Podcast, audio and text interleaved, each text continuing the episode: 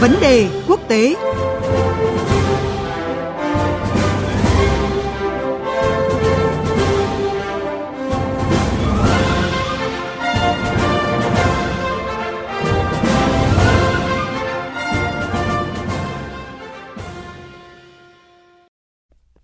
Thưa quý vị và các bạn, tiếp tục dòng thông tin về chính trường Nhật Bản sau cuộc bầu cử Chủ tịch Đảng Dân Chủ Tự Do LDP cầm quyền. Theo kết quả cuộc bầu cử hôm qua, cựu Ngoại trưởng Fumio Kishida đã xuất sắc vượt qua ba ứng cử viên khác để trở thành lãnh đạo mới của đảng cầm quyền. Điều này gần như chắc chắn ông sẽ trở thành thủ tướng kế nhiệm ông Suga Yoshihide vì liên minh cầm quyền đang chiếm đa số ghế tại Hạ viện từng là một nhà ngoại giao và là cựu giám đốc chính sách của đảng LDP.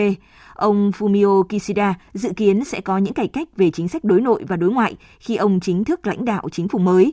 Để hiểu rõ hơn về chân dung tân thủ tướng Nhật Bản tương lai và những điều chỉnh chính sách mới, biên tập viên Thanh Huyền có cuộc trao đổi với phóng viên Bùi Hùng, cơ quan thường trú Đài Tiếng Nói Việt Nam tại Nhật Bản.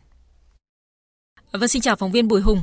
À, với kết quả của bầu cử Chủ tịch Đảng Dân Chủ Tự do LDP cầm quyền ở Nhật Bản diễn ra hôm qua thì gần như chắc chắn là ông Fumio Kishida sẽ trở thành thủ tướng thứ 100 của Nhật Bản.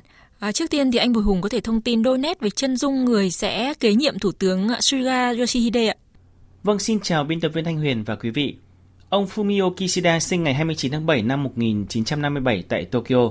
À, gia đình ông có thể gọi là trâm anh thế Việt khi bố ông là hạ nghị sĩ, tổng cục trưởng tổng cục doanh nghiệp vừa và nhỏ.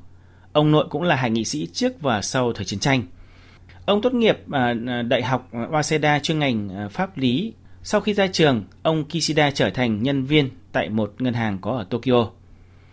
Năm 1993, lần đầu tiên ông trở thành ứng cử viên của Đảng Tự do Dân Chủ tham gia vào cuộc bầu cử Hạ viện lần thứ 40 và trúng cử. Sau đó liên tiếp 9 kỳ bầu cử uh, cho đến tới nay ông đều trúng cử. Năm 2015, ông là Bộ trưởng Bộ Ngoại giao và tháng 7 năm 2017, ông là Bộ trưởng Phòng vệ. Sau đó là trưởng ban nghiên cứu chính sách của Đảng LDP. Uh, ờ, ông Kishida là người được cho là có lối sống lành mạnh và giản dị. Ông có sở thích là tham gia vào mạng xã hội. Ông cũng lập trang web riêng và dùng Twitter. Trên trang cá nhân này, ông đăng những quan điểm hay là chính sách của mình, nhất là khi tham gia tranh cử, hàng loạt các chính sách được đăng và nhận được sự ủng hộ của nhiều người dân và chính khách Nhật Bản. Trong thời gian ông làm Bộ trưởng Bộ Ngoại giao và Bộ trưởng Phòng vệ, ông cũng đã có nhiều cuộc hội đàm với Bộ trưởng Ngoại giao, Bộ trưởng Quốc phòng Việt Nam. Ông cũng là người có thật cảm tình với Việt Nam. Vâng, trong quá trình vận động tranh cử thì một trong những chính sách khá nổi bật của ông Fumio Kishida đó là hình thành chủ nghĩa tư bản mới mang hình thái Nhật Bản. À, mô hình này cũng như là những chính sách mà ông Kishida đang hướng đến thì có những điểm gì đáng chú ý thưa anh? Ông Kishida trong chiến dịch tranh cử đã đưa ra ba cam kết và ba chính sách cần phải thực hiện.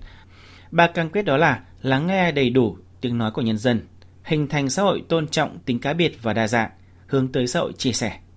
Ba chính sách là dồn sức thực hiện chính sách ngăn ngừa đại dịch COVID-19, hình thành chủ nghĩa tư bản mới mang hình thái Nhật Bản và chính sách đảm bảo an ninh ngoại giao. Ờ, về khái niệm chủ nghĩa tư bản mới mang hình thái Nhật Bản, xét từ góc độ phương pháp luận còn có nhiều điều phải bàn, nhưng nó được chuyển đổi từ chủ nghĩa tự do mới. Ờ, cụ thể là hài hòa giữa tăng trưởng và phân phối, chính xác hơn là nếu không có tăng trưởng thì sẽ không có phân phối. Nhưng đồng thời với nó, nếu không có phân phối thì tiêu dùng, nhu cầu cũng không xuất hiện. Và ngược lại, nếu không có phân phối thì tăng trưởng cũng không tồn tại. Theo ông Kishida, chính sách mang tính chủ nghĩa tự do mới bao gồm việc nới lỏng các quy định, quy chế và cải cách sẽ thúc đẩy tăng trưởng kinh tế của Nhật Bản. Như vậy có thể còn quá sớm để nói tới hiệu quả của hình thái xã hội này, nhưng rõ ràng Nhật Bản sẽ bước vào giai đoạn mới với con đường mới, hướng tới một xã hội hạnh phúc. Và ngoài những chính sách đáng chú ý về đối nội thì giới quan sát khu vực thì cho rằng Nhật Bản hiện đang phải đối mặt với à, khá nhiều vấn đề đối ngoại đang nổi lên ở như là tình hình bán đảo Triều Tiên, à, tác động của căng thẳng Mỹ Trung Quốc hay là sự vận động địa chính trị liên tục ở khu vực Ấn Độ Dương Thái Bình Dương. À, theo anh thì ông Kishida từng là một cựu ngoại trưởng, sẽ theo đuổi chính sách ngoại giao và an ninh nổi bật nào thưa anh? Vâng, à, điều quan trọng nhất mà từ nhiều đời thủ tướng Nhật Bản luôn coi trọng đó là củng cố quan hệ đồng minh thân cận với Mỹ.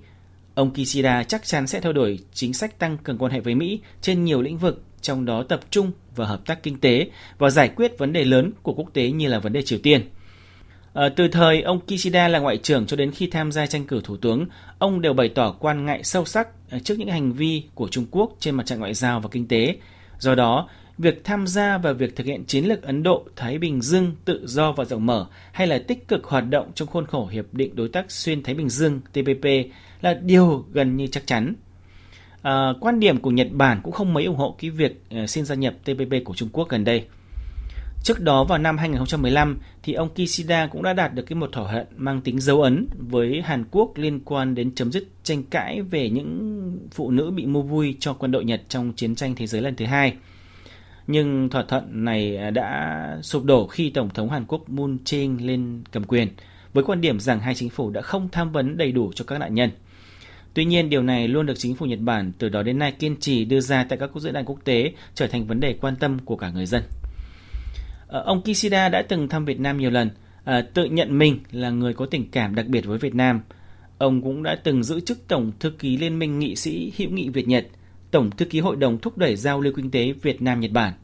À, Việt Nam cũng đã tặng ông huân chương hữu nghị vì những đóng góp tích cực cho phát triển quan hệ hai nước.